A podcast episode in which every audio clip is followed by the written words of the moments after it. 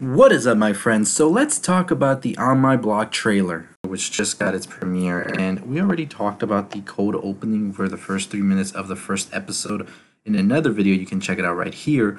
But let's talk more about what this trailer reveals and what's coming up for the future. So, first and foremost, Ruby is alive and well. We see him walking around, dancing, doing all the good stuff we know. There's also set photos that show him showing off the bullet wound that he got at school. So, pretty much we think that Ruby is going to be bragging about it a little bit, but in the trailer we also see him be more scared for his life and it seems like he has a lot of trauma built in after the incident. And I mean, who wouldn't? That was such a traumatic experience to go through. So definitely is going to be something that plagues Ruby throughout the season, I believe.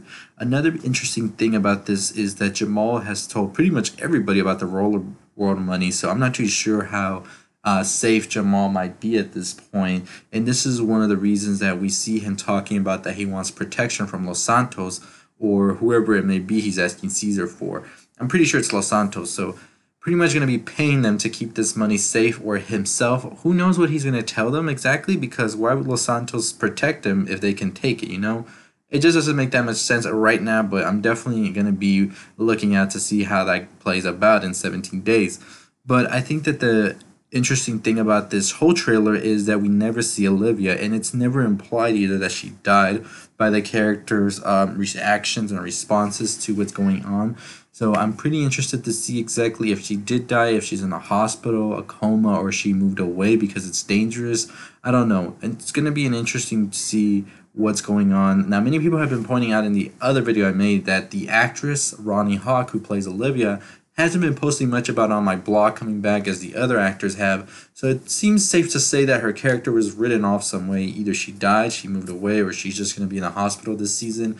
I'm not sure. It's going to be interesting how that also affects Ruby because Olivia was an integral part to him in season one, so it's going to be interesting with everything that's going on with Ruby, exactly what Ruby becomes at the end of the season. And I think every character is going through a sort of metamorphosis as well. And I'm just super excited to see more of this series, these characters evolve as time progresses. It's definitely become one of my favorite series from Netflix, and I'm pretty anticipated to see what. I don't, I don't even think that's a word to say I'm anticipated, but I'm pretty excited. That's what I mean to say. Exactly where we move on from these tragic events that unfold in season one and what season two brings for us, and hopefully a three or four or five more seasons. So let me know what you think about the On My Block Season 2 trailer. What are you most excited for? Who are you excited to see? I'm excited to see the gnomes come back. We saw that funny part where Jamal sees a gnome in the window. So I'm excited for that.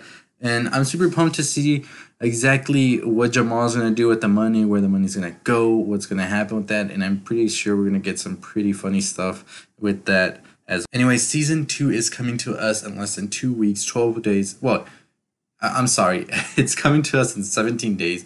So about two weeks, a little bit more, but it's almost there. We're, we're getting ready. We're anticipating. We're definitely going to binge it. We're definitely going to talk about that ending when it comes. And we're definitely going to be crossing our fingers that we hit more and more seasons up on my block. And I'm super pumped for that. Anyways, if you haven't already subscribed to the channel, what are you waiting for? Hit that subscribe button, hit that like, hit that comment, share, all that good stuff on the road to 7,000 subscribers, hopefully 10,000 subscribers by the summer. And as always, if you haven't already, hit that subscribe button. I'll see y'all next time. Stay positive, my friends.